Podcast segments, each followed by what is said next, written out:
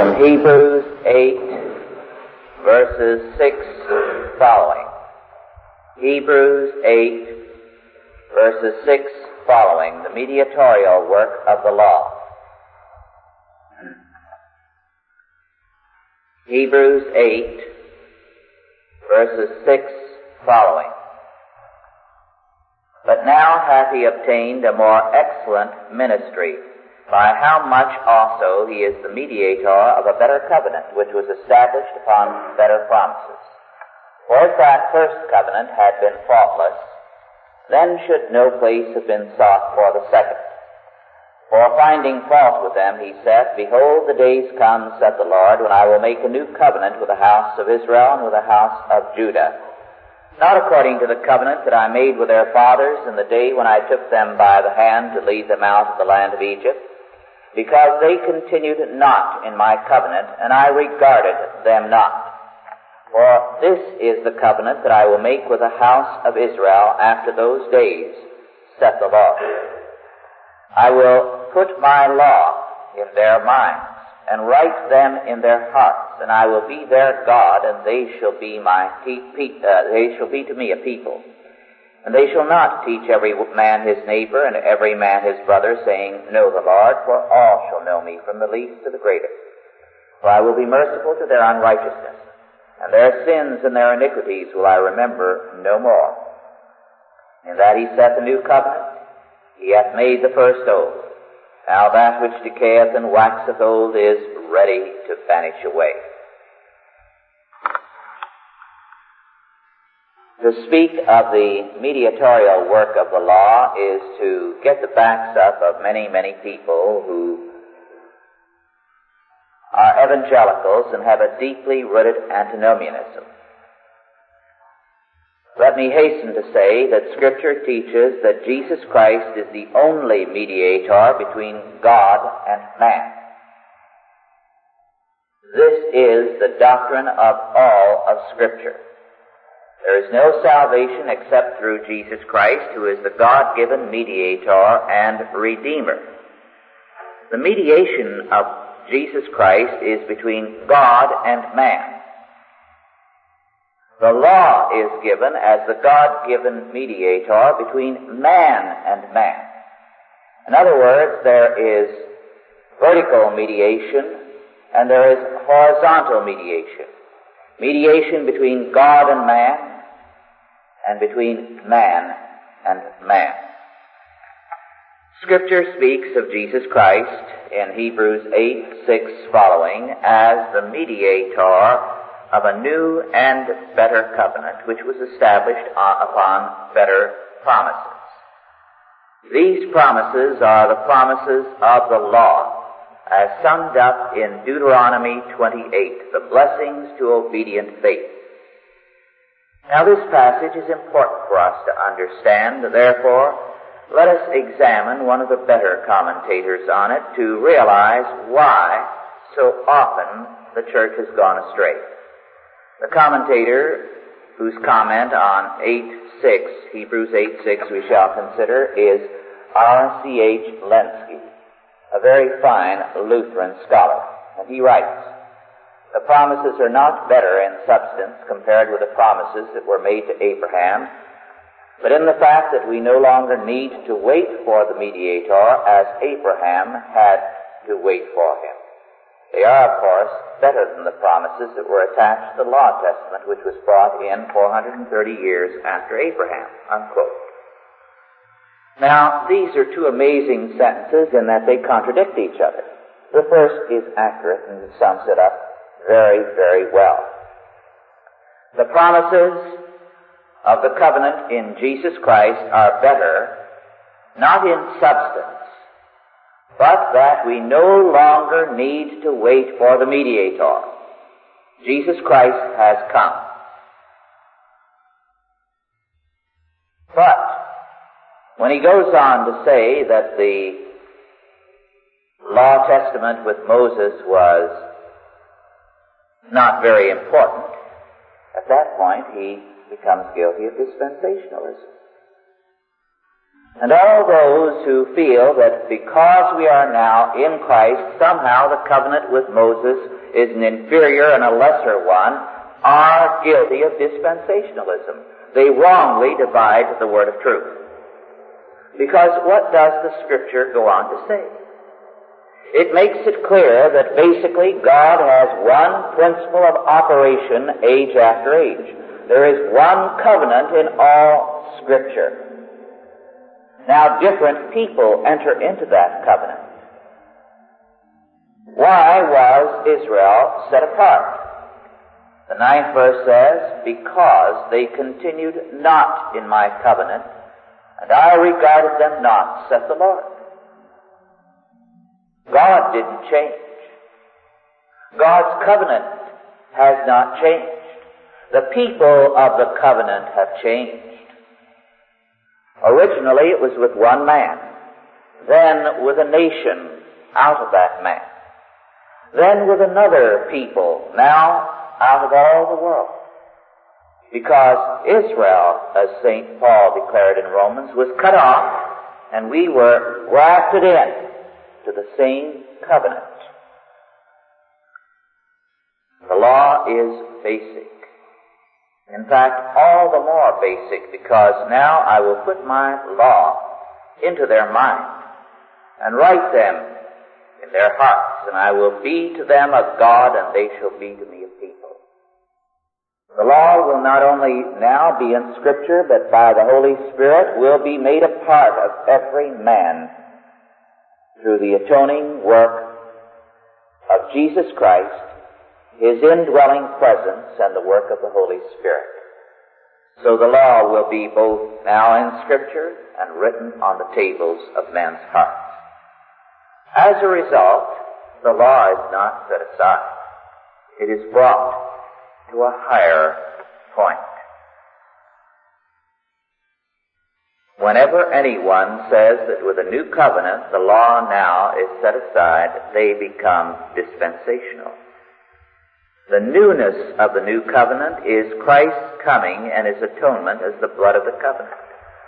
Christ emphasized the sameness of the covenant because he instituted it on the night of the Passover. And as they took the Passover, and celebrated the Passover of the Old Testament. He then continued by declaring that this was His body broken for you. His body, His blood shed for you. Declaring the continuity of the covenant. Declaring Himself to be the Lamb of God. The Lamb of the covenant choosing out twelve disciples to establish the new people of God, to declare that they are now the new Israel of God, replacing the twelve sons of Jacob and the twelve tribes of Israel. In other words, emphasizing the continuity. Moreover, as St. Paul says, that we have been saved, why? That the righteousness of the law might be fulfilled in us in Romans 8 4. The law, therefore, is the basic condition of our lives.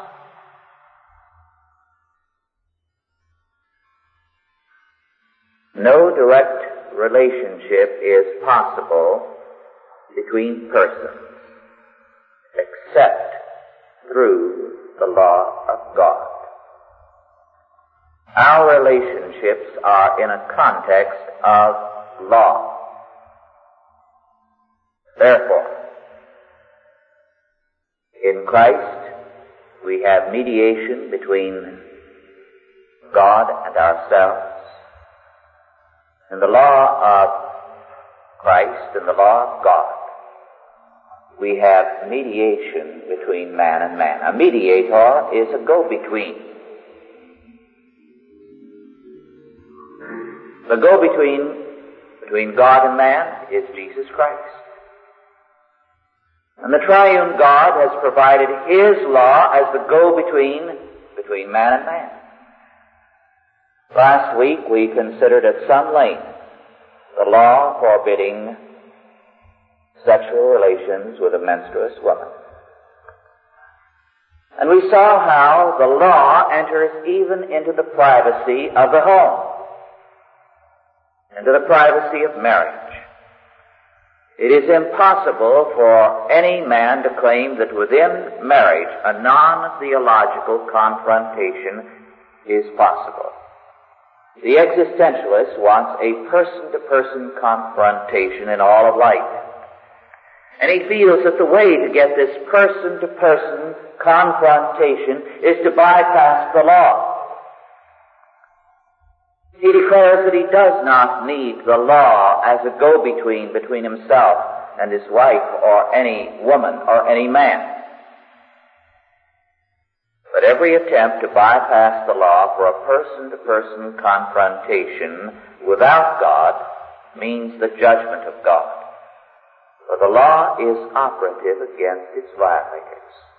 And one of the things it does is to destroy every relationship that we attempt to establish outside the law.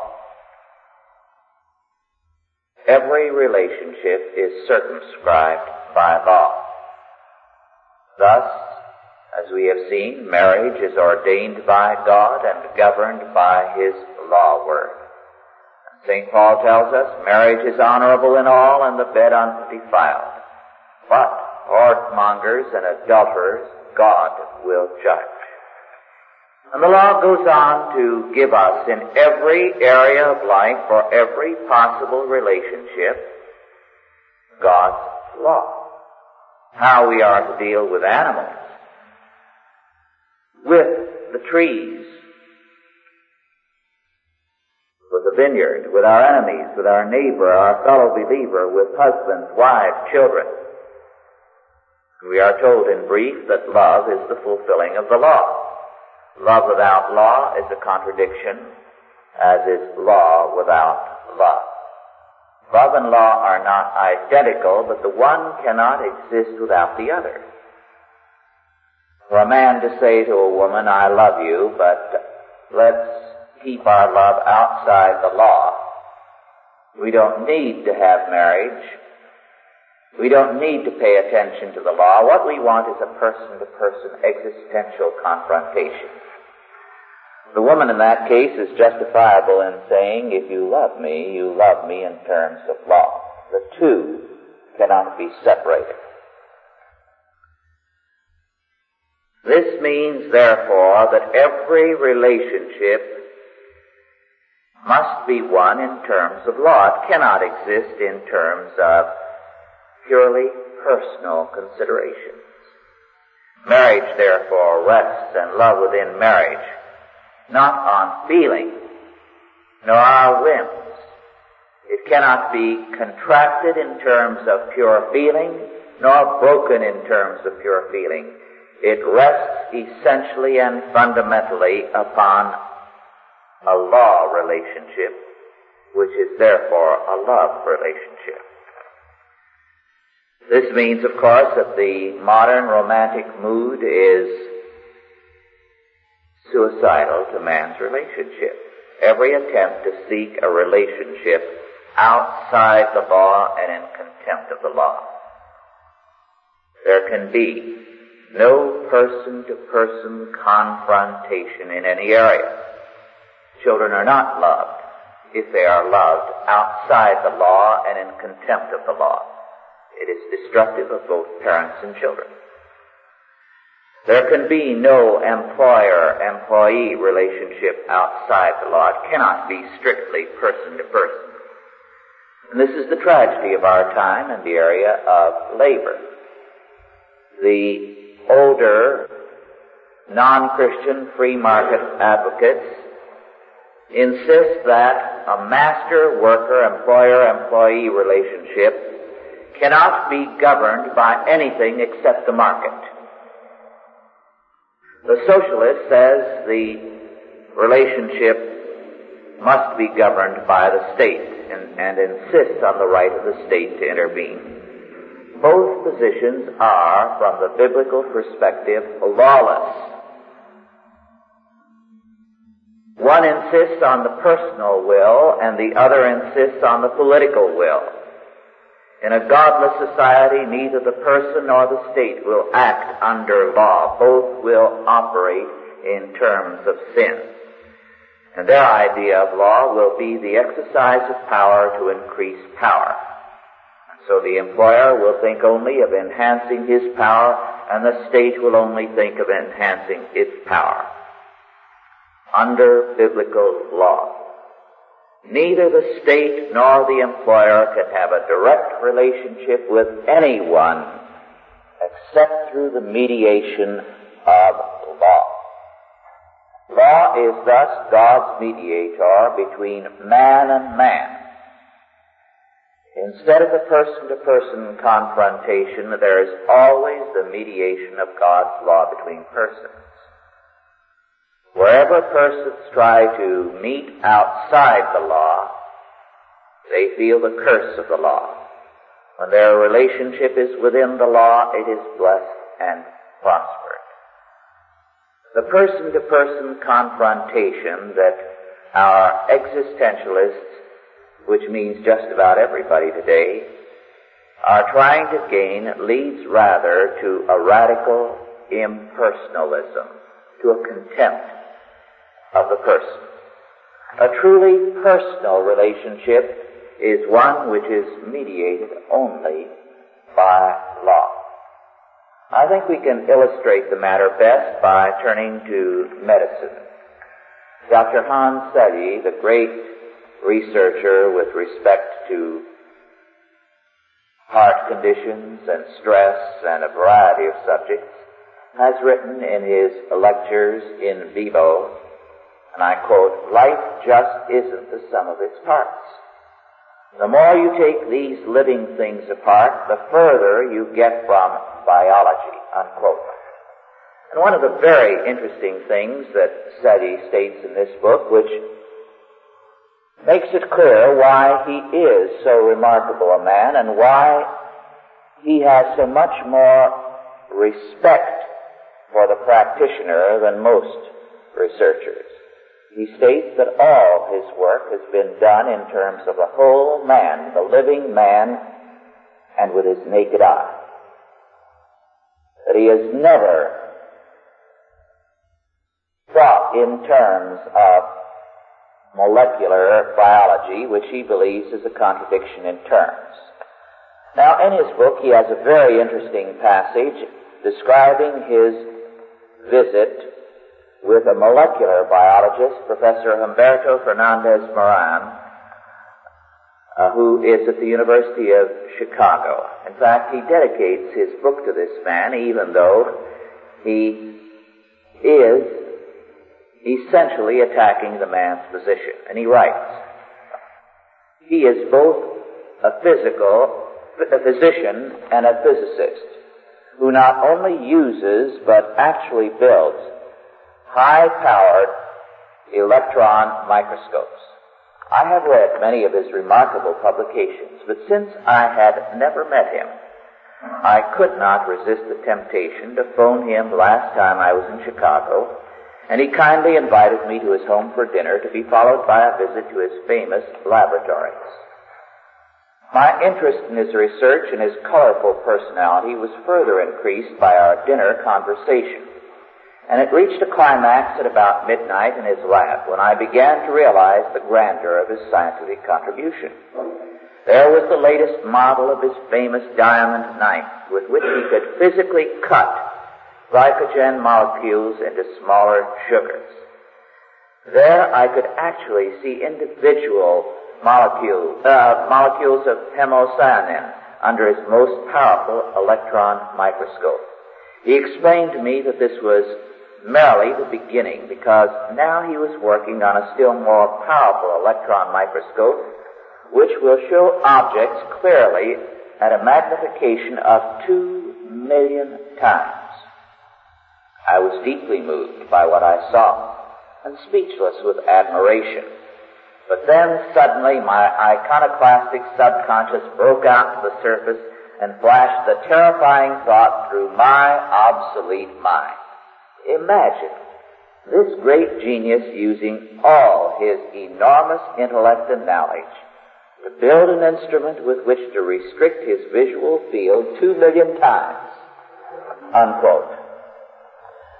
Well, of course, Selye is right.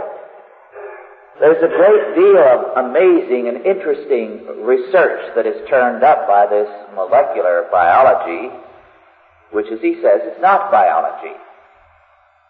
It's interesting science, but it's not biology. The real biology is that which deals with the whole man with a naked eye, and this is why Selye's contribution is so far, far greater than that of a great molecular biologist. He is dealing with the whole man. He knows that life is more than the sum of its parts. Now,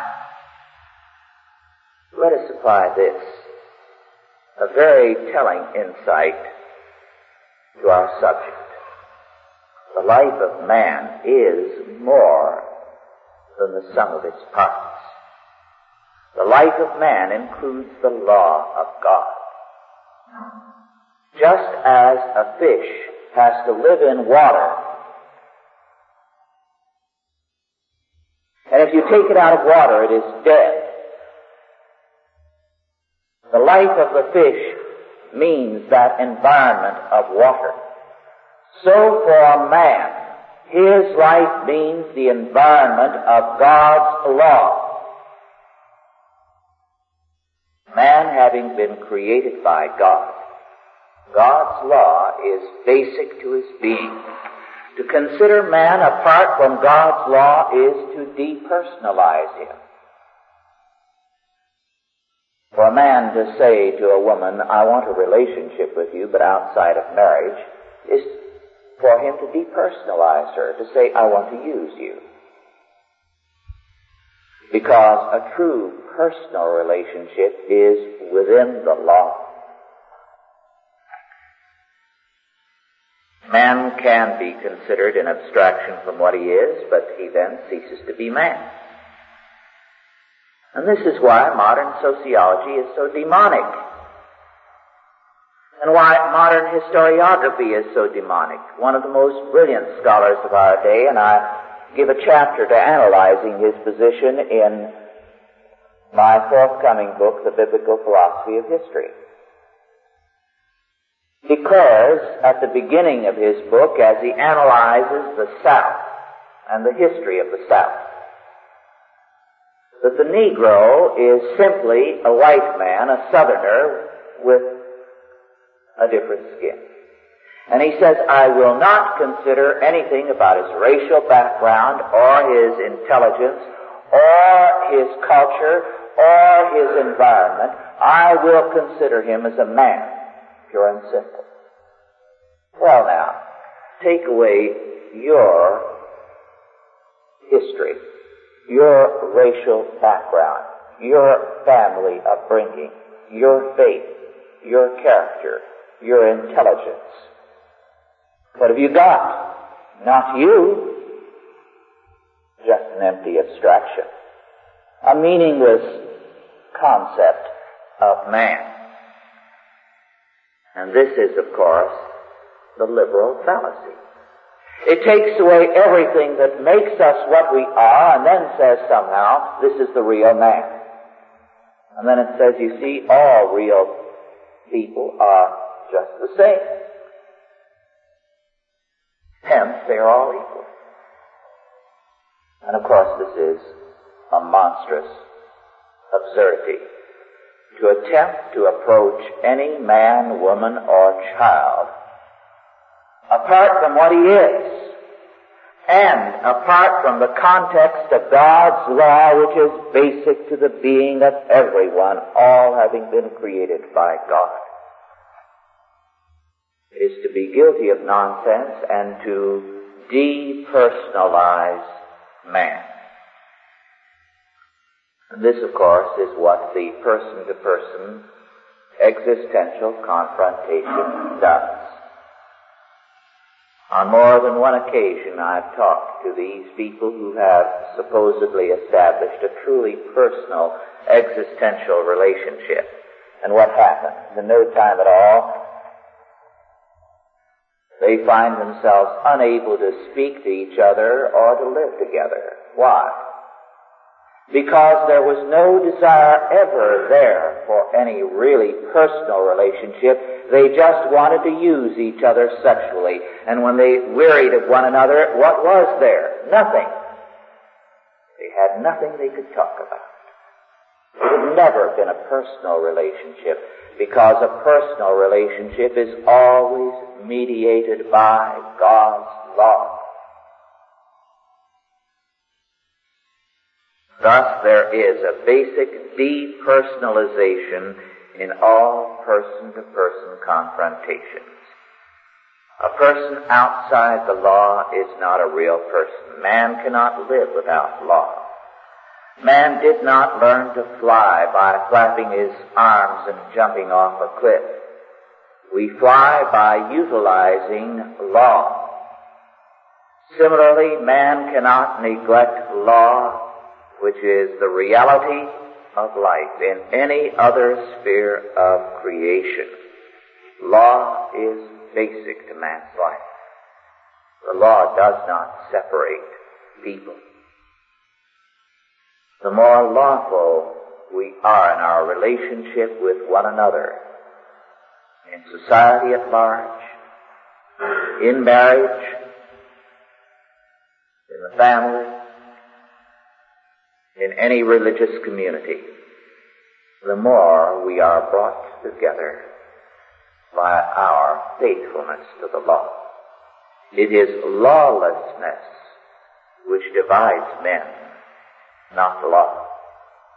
Jesus Christ, as the only mediator between God and man, brings man to God. Then, by his law, brings man to man. He establishes communion above with God and communion between man and man by his law word. Let us pray. Almighty God, our Heavenly Father, we give thanks unto Thee for Jesus Christ, our mediator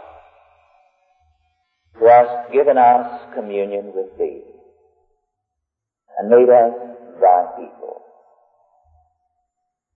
And we thank thee that by thy law word, through Jesus Christ now communion between man and man has been opened up. Make us ever faithful to thy covenant, O Lord, that thy word may be established in and through us thy saving grace proclaimed to all men, and thy law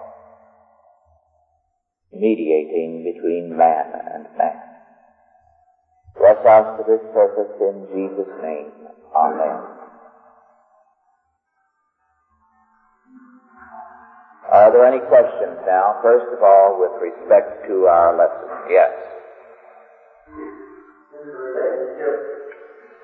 People of the world, we have uh, contact with other nations which we might consider uh, generally not Christian. Now, those people do not understand Christian law. It's almost impossible to maintain any contact with them. That is the, that, that's exactly right. You cannot have communion where there is no salvation and no law. This is why, for example, in a radically atheistic society such as the Soviet Union, one of the most noticeable features on the streets is the lack of conversation. There is no communion between man and man. You don't trust anyone. Because there is no basic law, there is no communion between man and man. And in non-Christian societies, the lack of communion between man and man is very marked. One of the reasons, for example, which people often forget that capitalism has grown up in Christian society is precisely because there is the possibility of trust between man and man. When this breaks down, the possibility of the operations of a free market economy break down. Because so much of it depends on trust. And when that disappears, as it's beginning to disappear now, the market collapses.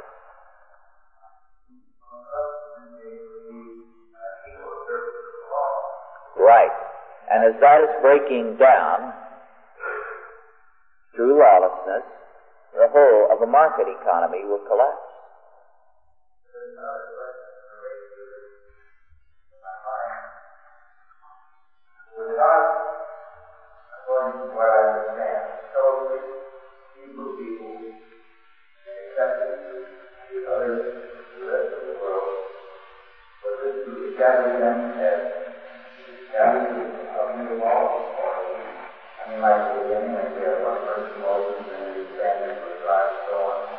Yes, Israel was called as a nation to make the Word of God and the law of God known to all nations. And this is, as I pointed out on other occasions, made clear throughout the Old Testament. It was emphasized at the dedication of the temple in Solomon's prayer that this was to be a house of prayer for all nations, and Solomon asked in particular that the foreigners who came there, that God would be especially mindful of their words so that they would, of their prayer, that they would become mighty witnesses as they went back to the far corners of the world. And one of the indictments of our Lord was that God had declared, My house is to be a house of prayer for all nations, which ye have made it a den of thieves. So Israel was called in order to serve, in order to become a missionary nation to all the world. And they refused and were cast aside, and we were, as St. Paul says, grafted in into the same shoot, into the same uh, root or trunk. Yes.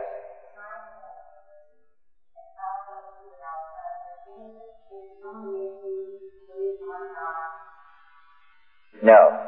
God chose Israel even as He chooses us out of His sovereign mercy and grace. So it was not Israel's merit, but God's grace. In fact, He tells them through the prophets, couldn't I not have chosen the Ethiopian? But I chose you. And it was my sovereign electing grace that led me to do so. Yes.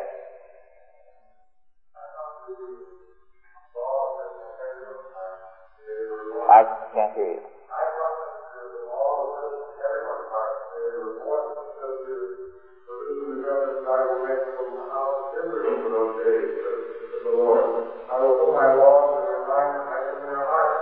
Yes.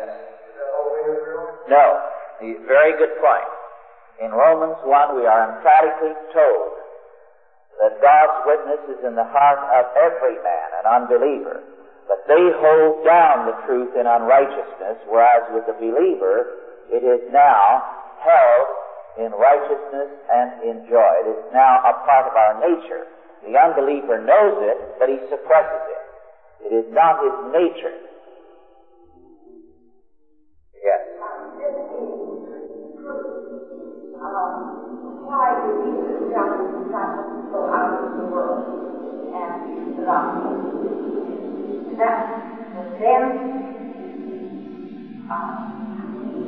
I I don't get the well, point. uh, everyone, say, uh, Mhm. has the law written in Right. Uh, whether it's conscious or not. Uh, why did uh, Jesus send his disciples out? Oh, I see. Yes.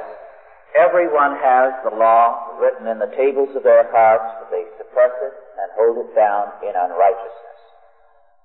But they had basically the knowledge of God and the general outline of God's law. But we are sent out to proclaim the whole Word of God in the full detail to make it known. They either accept by the grace of God or they reject it, in which case we are innocent of their blood. But we have the duty to teach them all and to bring them up into maturity, those who will hear, so that they will be mature, knowledgeable, and acting believers.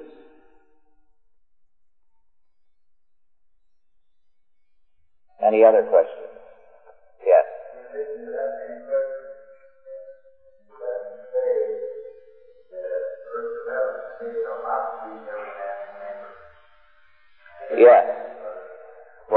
This looks ahead to the great era of history when the whole world will have come under the dominion of God's world, word. The whole world will be Christian.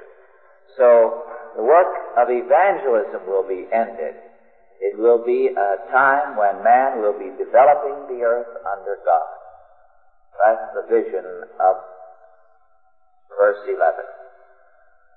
So, his, uh, this is his point with regard to what the covenant of Christ will become. A glorious thing in which everyone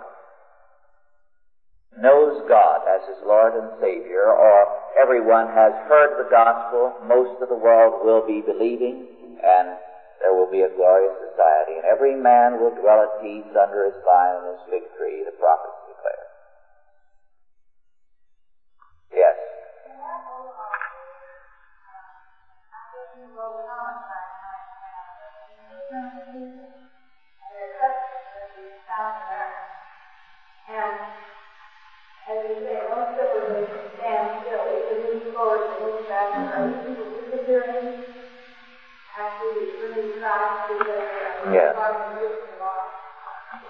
primitive with respect to tribes is a term coined by anthropology some generations ago to indicate that these people are closer to the original ape man.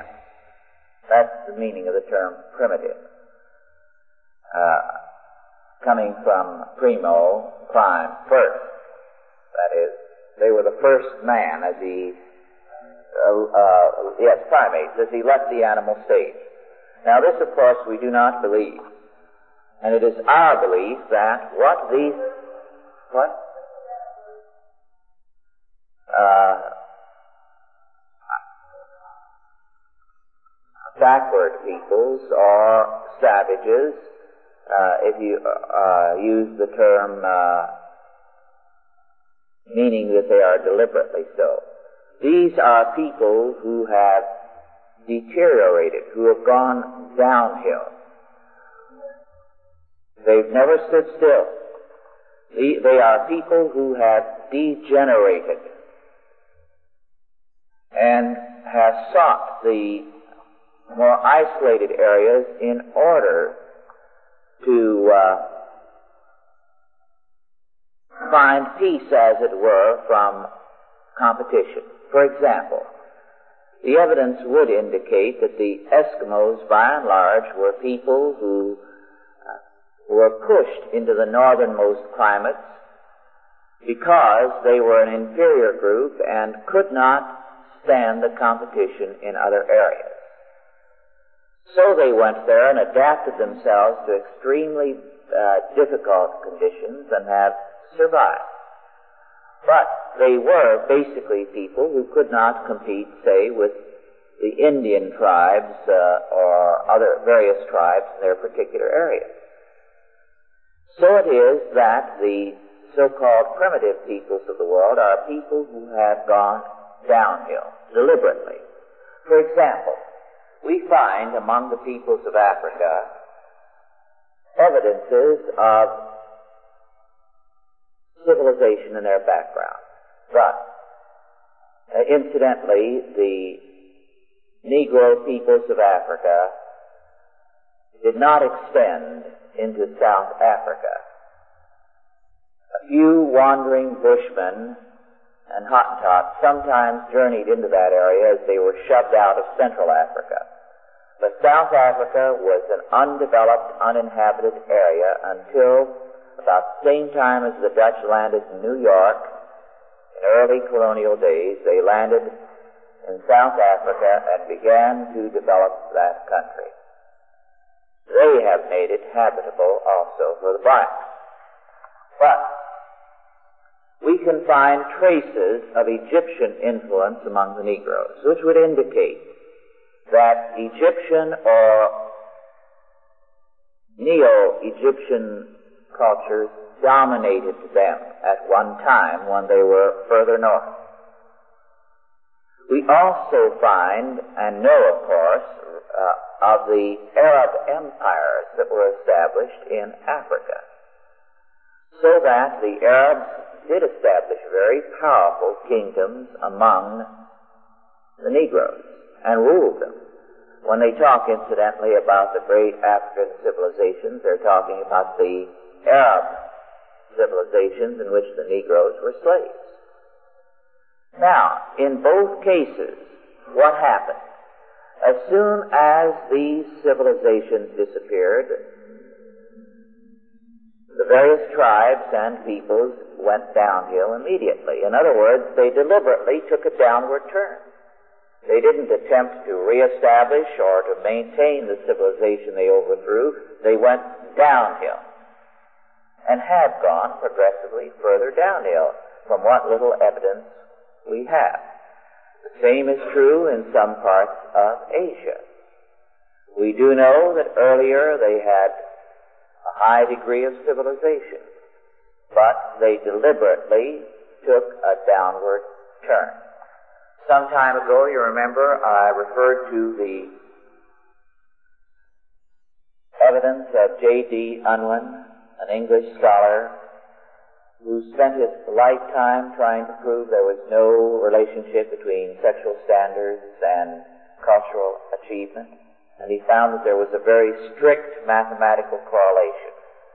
And that in three generations of total sexual license, a culture could come from a high level down to the point where the knowledge of arithmetic would be limited to the ability to count the ten fingers.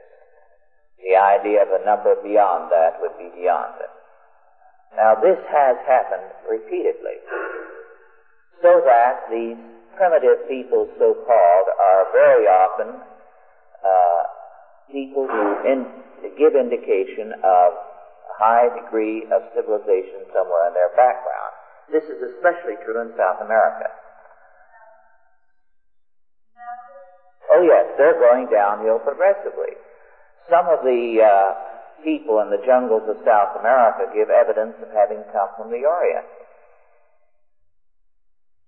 They have customs that you find nowhere else. But consider the difference between the two people. Yes.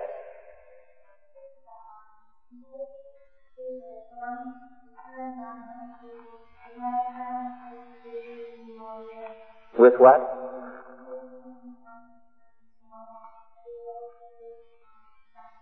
Oh, good question. In China, for example, we see a number uh, of very interesting illustrations of this.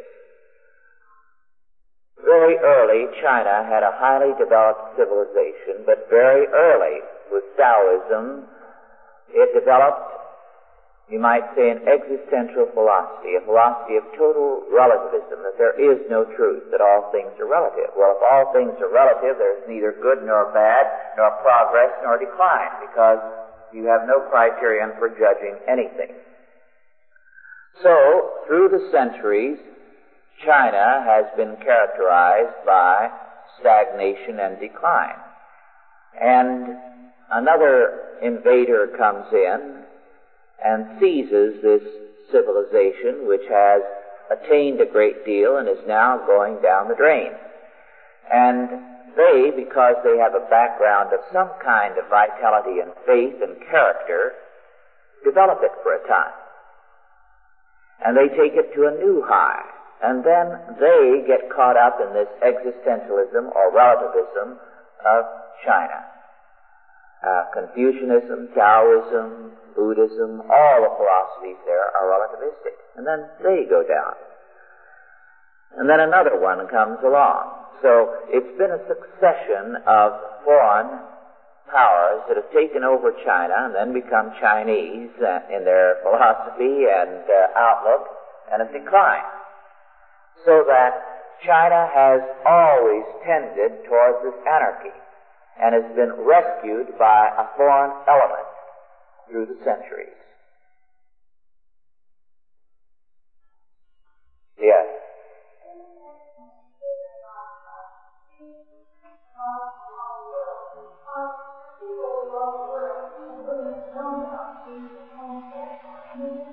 No.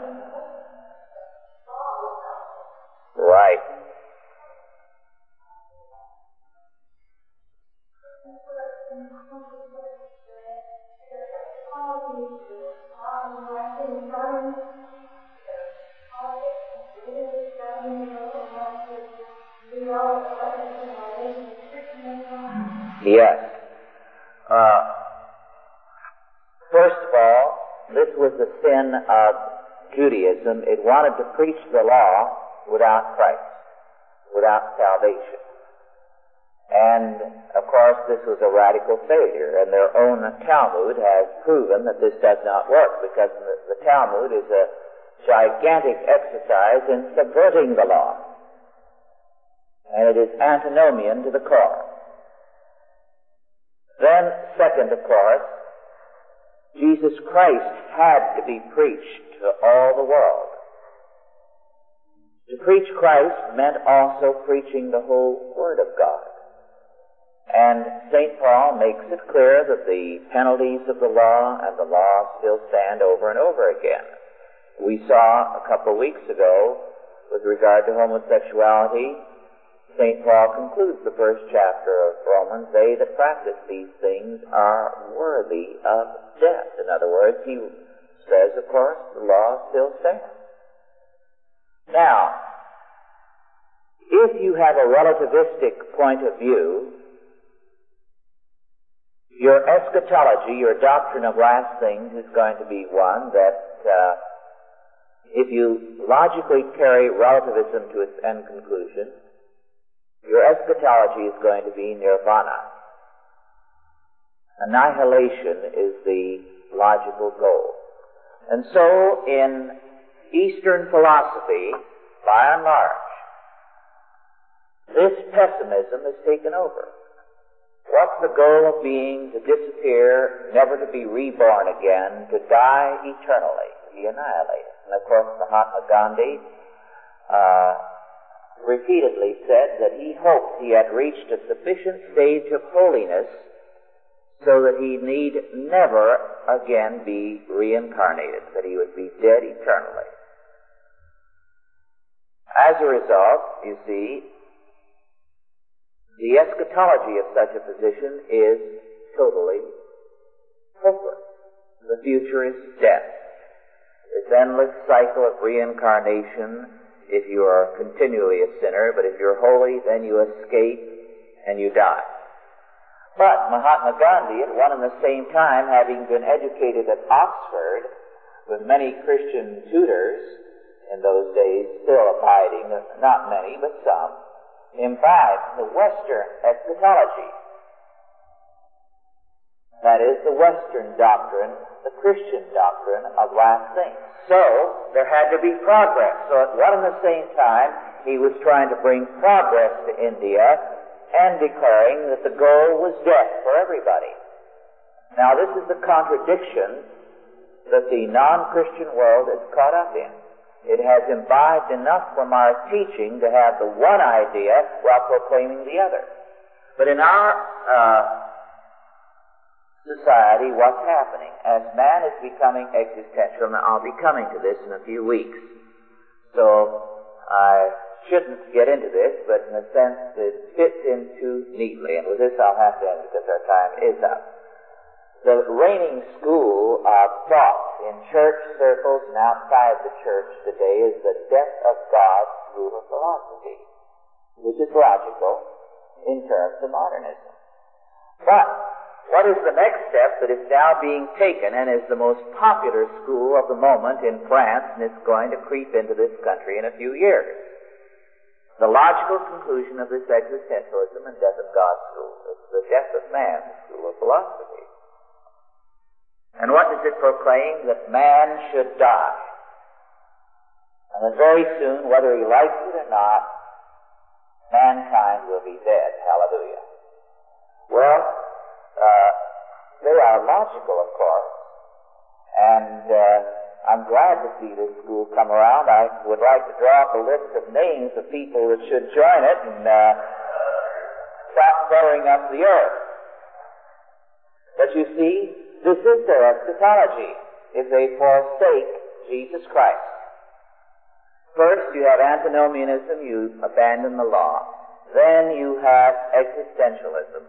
Then you have the death of God school, and then you have the death of man school. It's a logical conclusion.